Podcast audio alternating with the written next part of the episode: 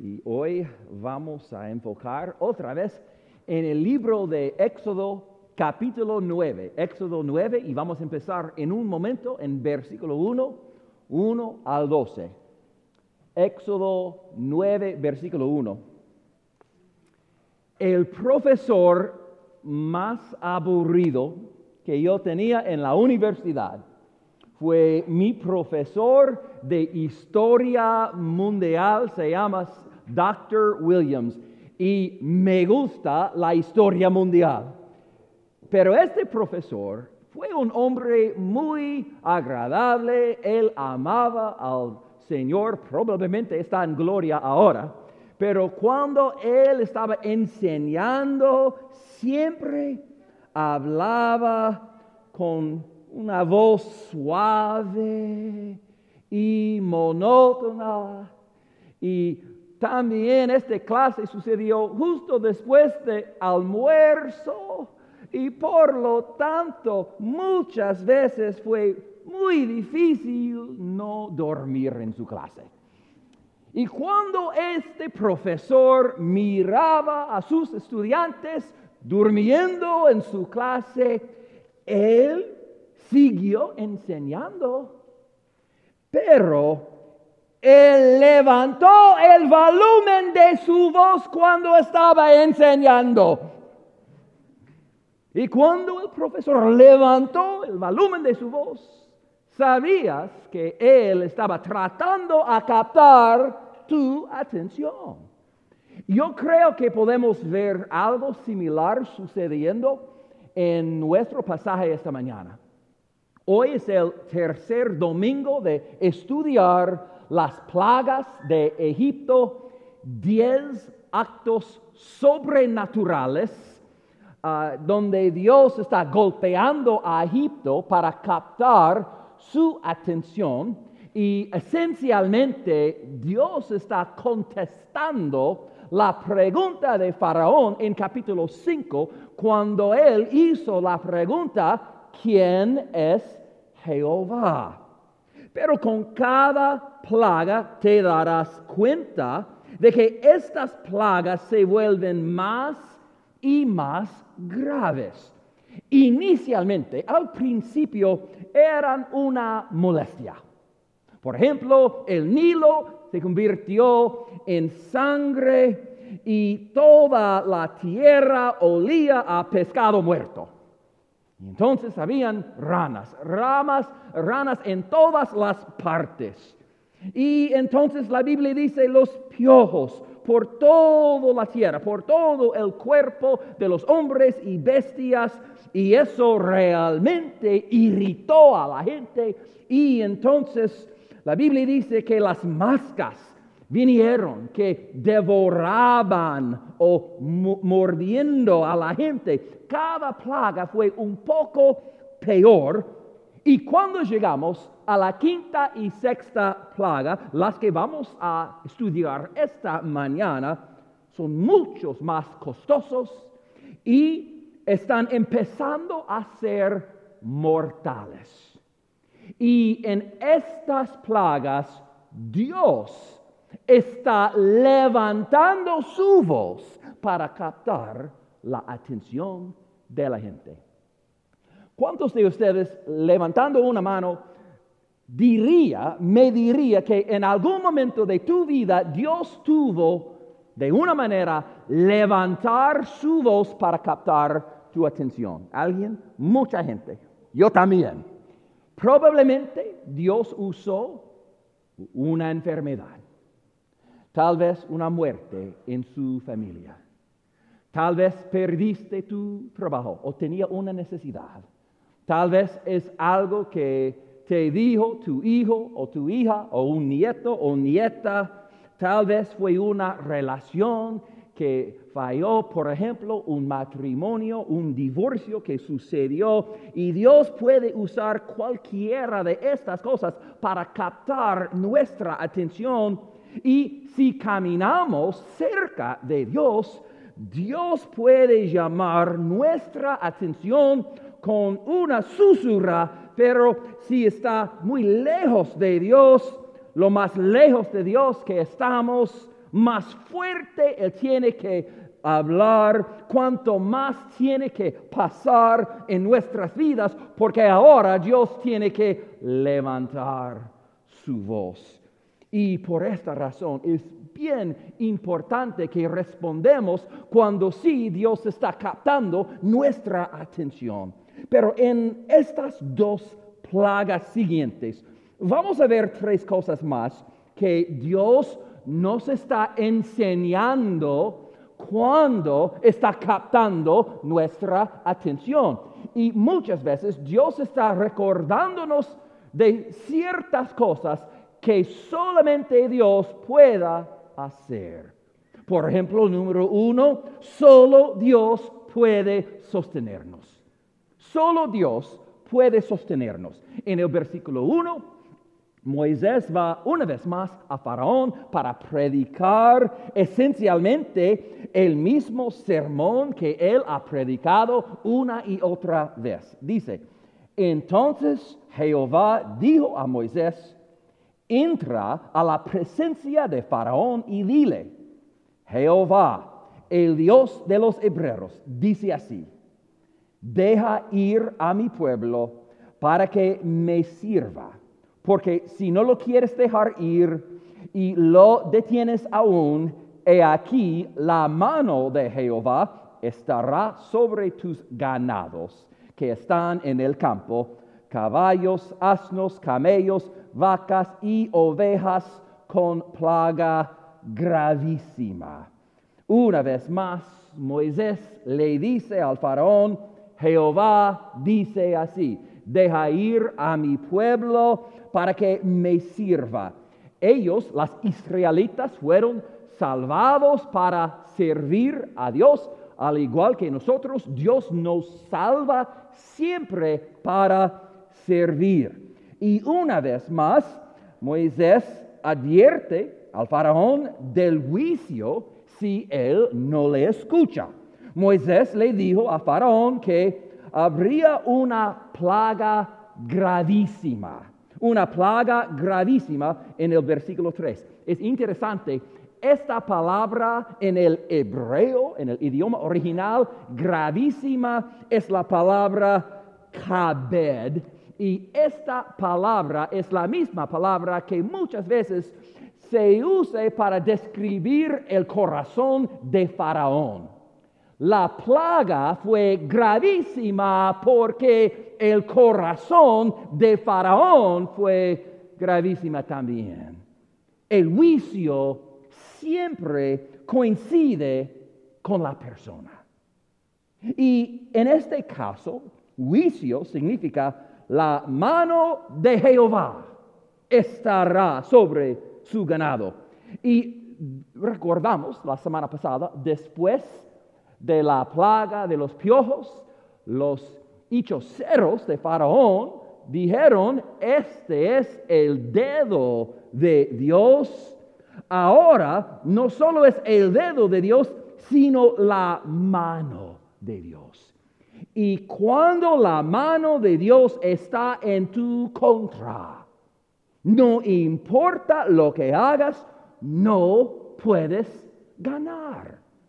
Si Tú puedes imaginar tomando un examen y tú has estudiado la material y tú lo conoces bien y, y cuando tomas el examen hay opciones múltiples, pero tú te das cuenta de que cada respuesta disponible para ti son las respuestas equivocadas. Y tú te das cuenta de que no hay una respuesta correcta disponible para elegir. Hermanos y hermanas, si Dios, eh, si la mano de Dios está contra de nosotros, no importa cuánto te esfuerces, cada respuesta en la vida es equivocada, cada respuesta es incorrecta y todo lo que puedes hacer es fallar. Y la mano de Dios estará contra Egipto, pero ¿qué pasa con Israel? Yo hablaré sobre los detalles de esta plaga en un momento, pero esta plaga comenzó ah, hay algo que vemos empezando con el cuarto plaga en, ah, que vimos la semana pasada y va a continuar con número 5. Mira versículo 4. Y Jehová hará separación entre los ganados de Israel y los de Egipto, de modo que nada muera de todo lo de los hijos de Israel. Y Jehová fijó plazo diciendo, mañana hará Jehová esta cosa en la tierra. Al día siguiente, Jehová hizo aquello y murió todo el ganado de Egipto, más del ganado de los hijos de Israel no murió uno. Entonces Faraón envió, y he aquí del ganado de los hijos de Israel no había muerto uno. Mas el corazón de Faraón se endureció y no dejó ir al pueblo. Una vez más, Dios determinó que esta plaga solo afectaría a los egipcios, no a Israel. Los hebreos experimentaron las primeras tres plagas, pero ellos no experimentaron las otras plagas. Y noten la distinción. El versículo 6 dice que murió todo el ganado de Egipto, pero en Israel no murió uno. Imagínate ser un ganadero egipcio y un día tú estás mirando tu ganado y todo está bien y de repente, de repente comienzan a caer muertos. Y luego tú descubres que lo mismo sucedió en los otros ranchos. Imagínate ser el hombre que tuvo que dar un reporte a Faraón diciendo, ay Faraón, todo tu ganado ha muerto. Y él quiere saber cómo sucedió eso, pero nadie sabe. Entonces el versículo 7 dice que Faraón envió sirvientes en una misión de investigación, porque Faraón tenía una pregunta, quería saber si eso sucedió en Israel. Y mira, en el plan de Dios, era muy importante para el faraón saber, no solamente pensar, pero saber que ninguno de los animales de los hebreos murió. Él necesitaba ver a Dios sosteniendo a su pueblo para aprender esta lección que solo Dios puede sostenernos. Y Dios tiene varias formas de sostener su pueblo, no solamente durante una plaga, sino una prueba, una tribulación, una tormenta de la vida. A veces Dios simplemente pone fin a la prueba, Él lo hace desaparecer. Y otras veces Dios nos saca de esta tormenta y nos gusta cuando Dios lo hace de esta manera. Pero a veces Dios simplemente sostiene a su pueblo en medio de la tormenta. Y noten, Dios en este momento no sacó a Israel de Egipto, pero los preservó dentro de Egipto durante las plagas. Algunas veces el mundo simplemente necesita ver a Dios sosteniendo a su pueblo, aunque el mundo sabrá que Dios es el único que puede sostenernos. Y necesitamos nosotros recordárselo también. A veces Dios tiene que llamar a nuestra atención para recordarnos que Él es el único que puede sostenernos, Él es el único que puede sostener nuestro país, el único que puede sostener nuestros hogares, nuestras vidas, nuestras iglesias. Él es quien sostiene nuestras vidas y eso es lo que Dios le enseñó a Faraón y tal vez eso es lo que Dios está enseñando a, a nosotros también.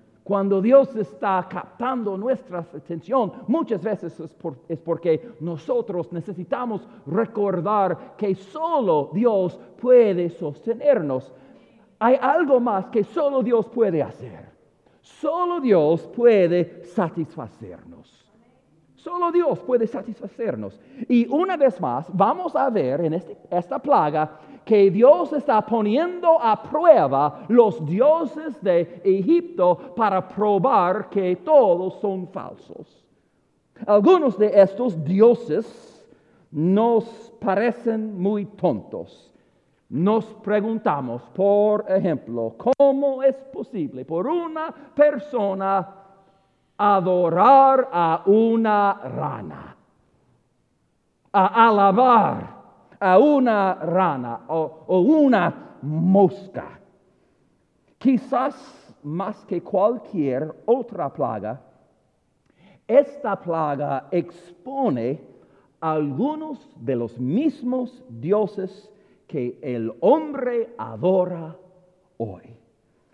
Muchas veces nosotros Ah, suponemos que estamos en una trayectoria ascendente hacia la iluminación. Y todo simplemente va a ser mejor, cada vez mejor.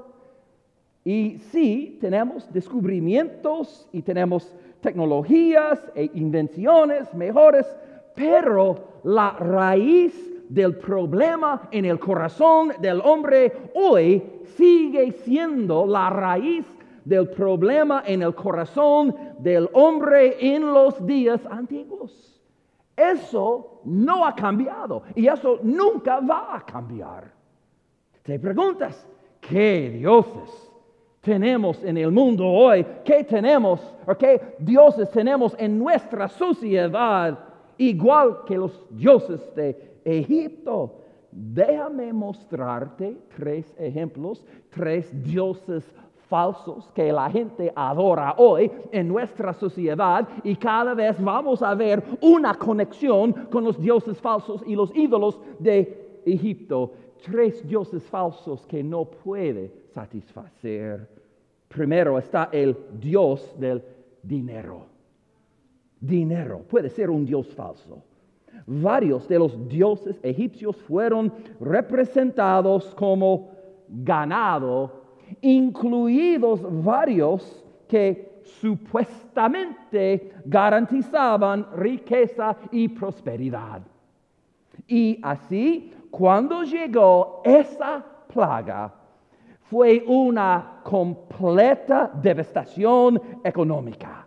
Los bueyes necesitaban para trabajos pesados y camellos y burros para el transporte y muchos de los animales proporcionaron leche y carne y los caballos para los corres en las batallas.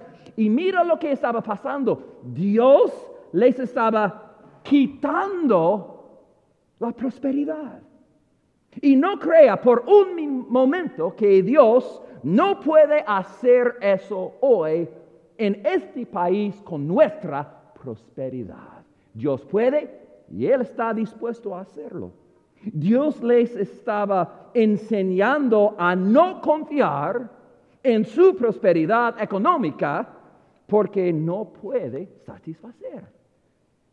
No son solo los egipcios los que adoran el dinero. Amén. Y de hecho, no son solo los egipcios quienes usan el ganado como una imagen de su adoración del dinero. Como lo sé, yo lo sé, porque cuando me voy a Nueva York, cuando llego en Wall Street, eso es lo que yo veo. Un toro, un símbolo de Wall Street, el stock market. Mira ya tenemos nuestros ídolos en nuestra sociedad también. Y no es un secreto, hermanos y hermanas, que la mayoría de los billonarios en este mundo son personas miserables. Es interesante, si, si una persona no solamente tiene millones y millones de dólares, pero sino billones de dólares. Si esta persona quiere ir a un juego, puede ir, puede tomar su asiento en cualquier lugar. Si esta persona quiere comer algo, tiene un chef, un experto para cocinar especialmente por él. Si esta persona quiere visitar un lugar grande, un lugar maravilloso, tiene su avión personal para hacerlo. Todo eso. Y sin embargo, son miserables. Incluso el hermano Jeff Bezos, y yo no sé cuántos de ustedes le conocen, pero el, el propietario de Amazon, una de las compañías más grandes del mundo, el hombre probablemente más rico del mundo, incluso Jeff Bezos recientemente tuvo una crisis de, la mediana edad. Y si estaban ah, mirando las noticias, incluso él haciendo las mismas cosas tontas que el hombre que vive en su calle o trabaja en tu oficina, él es igual con los demás. ¿Por qué? Porque el dinero no puede satisfacer. El dinero no solo no satisfará, sino que tampoco te salvará. Recordamos lo que Jesús dijo, de qué le sirve al hombre ganar el mundo entero y perder su alma. Y la respuesta es absolutamente nada. Los dos siguientes dioses falsos, yo voy a mencionar ambos al mismo tiempo, los dioses falsos del sexo y belleza. Sexo y la belleza no pueden satisfacer. Mira, uno de los dioses que los egipcios adoraban era Apis. Apis, A-P-I-S. Apis era no solamente un ídolo, una imagen hecha por hombre, fue un toro literal, fue un toro real. Y ellos creían que este toro era la reencarnación de Apis. Y la gente le adoraba a Apis y cantaba a este toro. Ellos incluso le hicieron preguntas. Y yo, sé, ustedes estaban pensando, ¿cómo respondió el toro a sus, a sus preguntas? Oh, es fácil. Ellos presentaron comida al toro y si el toro comió su comida, eso significa sí. Si no comió la comida, eso significa no. Yo pienso que por un toro es un buen trabajo, si tú puedes conseguirlo.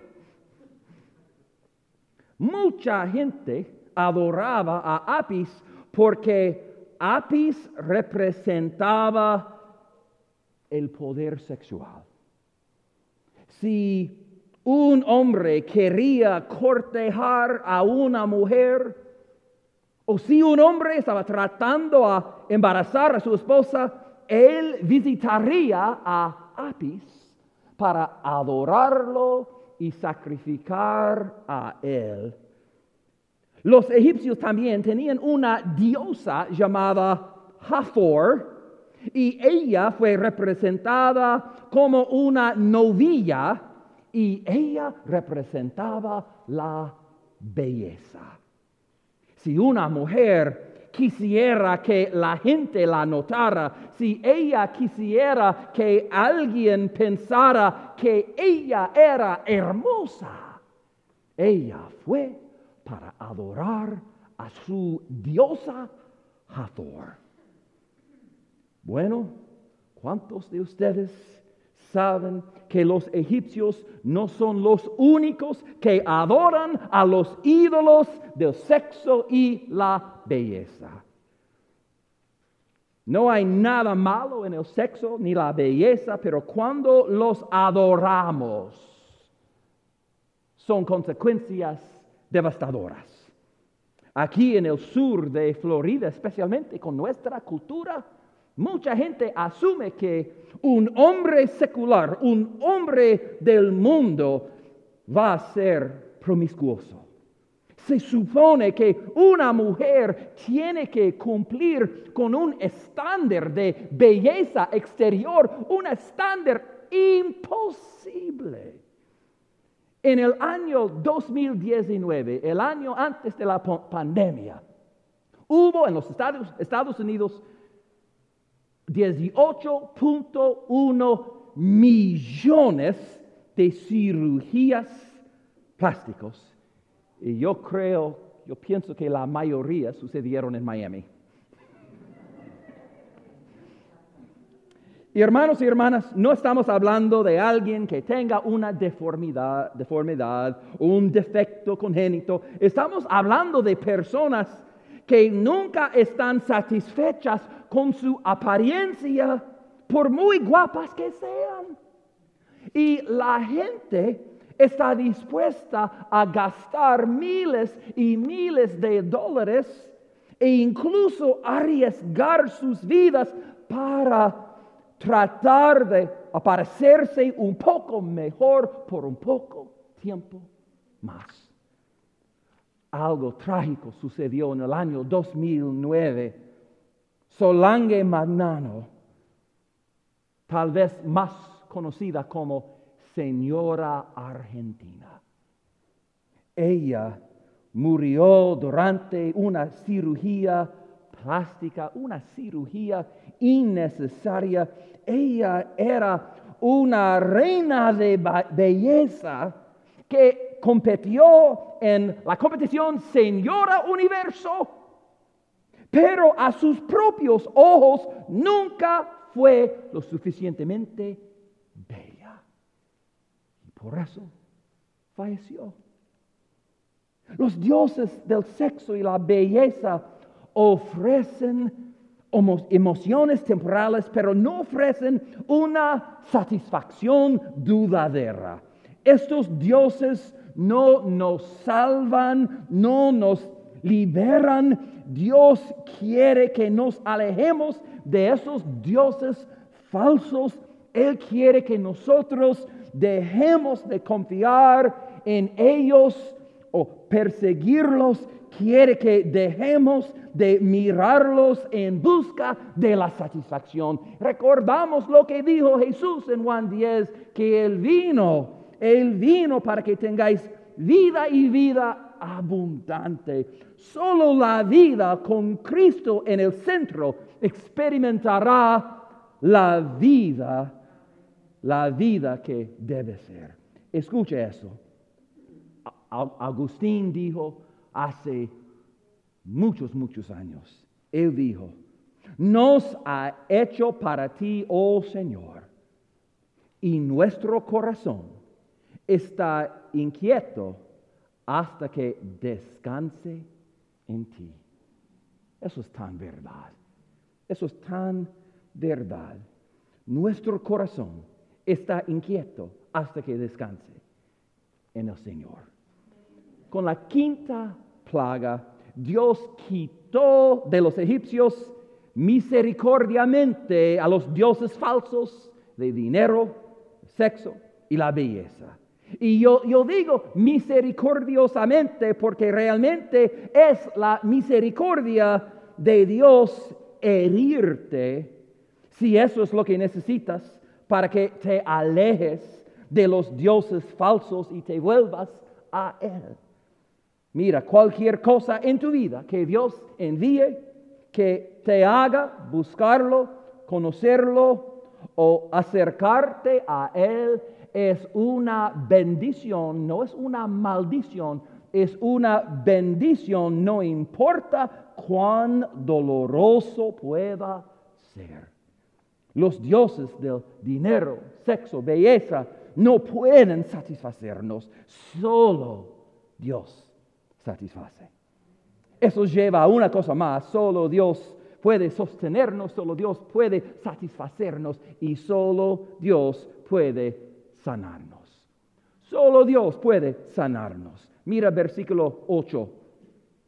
Y Jehová dijo a Moisés y a Aarón, tomad puñados de ceniza de un horno y la esparcirá Moisés hacia el cielo delante de Faraón y vendrá a ser polvo sobre toda la tierra de Egipto y producirá sarpullido con úlceras en los hombres y en las bestias por todo el país de Egipto. Y tomaron ceniza del horno y se pusieron delante de Faraón y la esparció Moisés hacia el cielo y hubo sarpullido que produjo úlceras tanto en los hombres como en las bestias y los hechiceros no podían estar delante de Moisés a causa del sarpudillo, porque hubo sarpullido en los hechiceros y en todos los egipcios. Pero Jehová endureció el corazón de Faraón y no los oyó, como Jehová lo había dicho a Moisés. Esta es la sexta plaga y esta vez no fue anunciada Dios le dijo a Moisés que hiciera algo muy interesante. Le dijo a Moisés que tomara ah, ah, ah, las cenizas de un horno, tal vez uno de los hornos que los egipcios usaban para cocinar los ladrillos que los, las israelitas tenían que llevar todo el tiempo. Dios dijo a Moisés, ir a un horno y toma las cenizas y tú vas a echarlas en el aire. Y Dios milagrosamente causó las cenizas a llegar a todos los egipcios.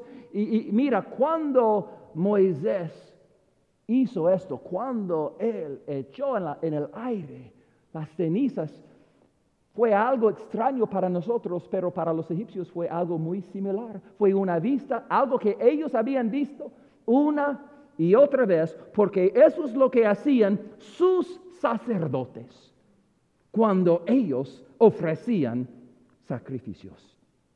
Y Moisés arrojó las cenizas y las cenizas tocaron a todos los egipcios, no las israelitas, solamente los egipcios la Biblia dice que produjo sarpullido con úlceras. Y hay muchas preguntas que tenemos, no sabemos exactamente qué tipo de úlceras.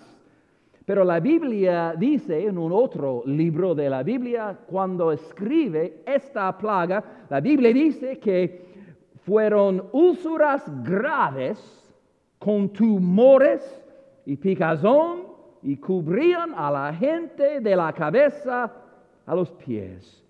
Eso fue sufrimiento físico completo. Y por cierto, esta es una de las plagas que la Biblia dice que va a regresar un día durante la tribulación en el libro de Apocalipsis. Vamos a ver esta plaga una vez más. Pero esta plaga fue un golpe para al menos tres dioses falsos de los egipcios. Thoth era el dios de artes curativas. Imhotep era el dios de la medicina. Sekhmet era el dios de las epidemias. Ellos creían que él tenía el poder de causar una epidemia o terminar una epidemia. Entonces había una epidemia, los sacerdotes sacrificarían a Sekhmet, pero esta vez la Biblia dice que incluso los sacerdotes estaban cubiertos con las úlceras y ellos no podían pararse antes de Moisés. ¿Ves lo que está haciendo Dios?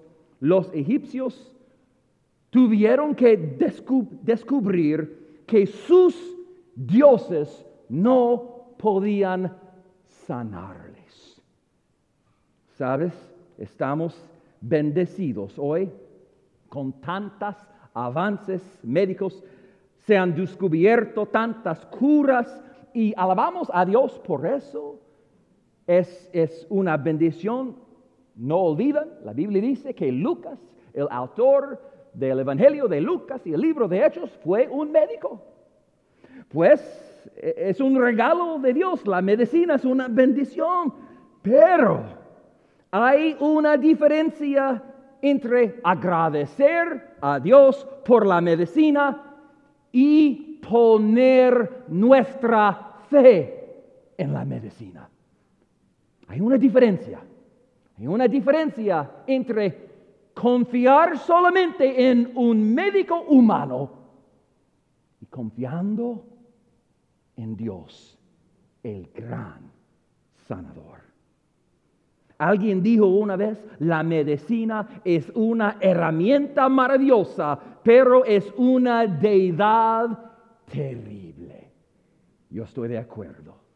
A pesar de todos nuestros avances médicos, mueren 100 personas de cada 100 personas.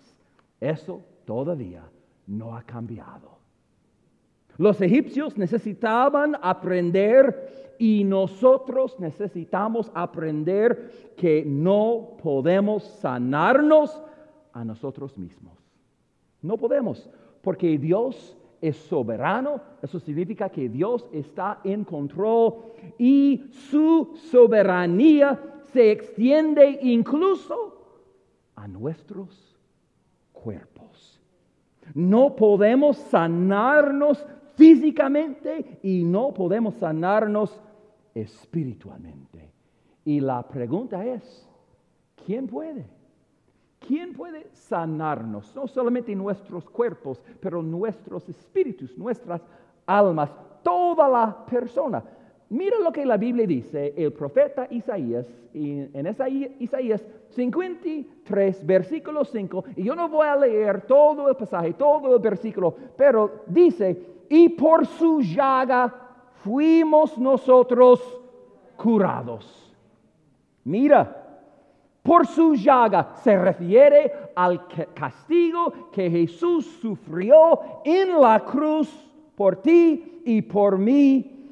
Él experimentó nuestras llagas para que podamos nosotros experimentar la sanación. ¿Y qué tipo de sanación está hablando Isaías? Mira, Mateo cita este pasaje en Mateo capítulo 8, refiriéndose a Jesús cuando él sanó a los enfermos y Pedro también citó este pasaje en Primera Pedro 2, refiriéndose a Jesús sanándonos de nuestros pecados. Ponlo todos juntos, físicamente y espiritualmente. Solo Dios sana. sanidad viene de Dios. Y tenemos que admitir que no podemos sanarnos a nosotros mismos y tenemos que admitir que no podemos salvarnos a nosotros mismos tampoco. Solo cuando ponemos nuestra fe en Jesús, quien nos amó y entregó su vida en la cruz, quien murió y resucitó, podemos experimentar la sanación y la salvación completa y eterna. Oremos. Gracias, oh Señor, por recordarnos hoy que hay ciertas cosas que solo tú puedes hacer. Hay cosas que a pesar de nuestros avances, que no podemos hacer, que nunca podremos hacer porque solo tú puedes hacerlo. Y gracias Señor por recordarnos que solo tú puedes sostenernos, solo tú puedes satisfacernos y sanarnos. ¿Y por qué, Señor, iríamos a cualquier otro lugar? Pero perdónanos, Señor, porque muchas veces eso es exactamente lo que hemos hecho. Muchas veces, Señor, hemos tenido la culpa de confiar en un médico en lugar de confiar en ti. Muchas veces, Señor, hemos buscado la satisfacción a través de este mundo y sus placeres temporales. Muchas veces hemos confiado en nosotros mismos para sostenernos a nosotros mismos. Perdónanos, oh Dios, y ayúdanos a buscar estas cosas solamente en ti. Gracias, Señor, por cada persona aquí y ayúdanos en estos momentos. Ayúdanos a saber cómo podemos aplicar este mensaje a nuestras vidas y nuestras circunstancias, porque cada persona aquí tiene una situación diferente.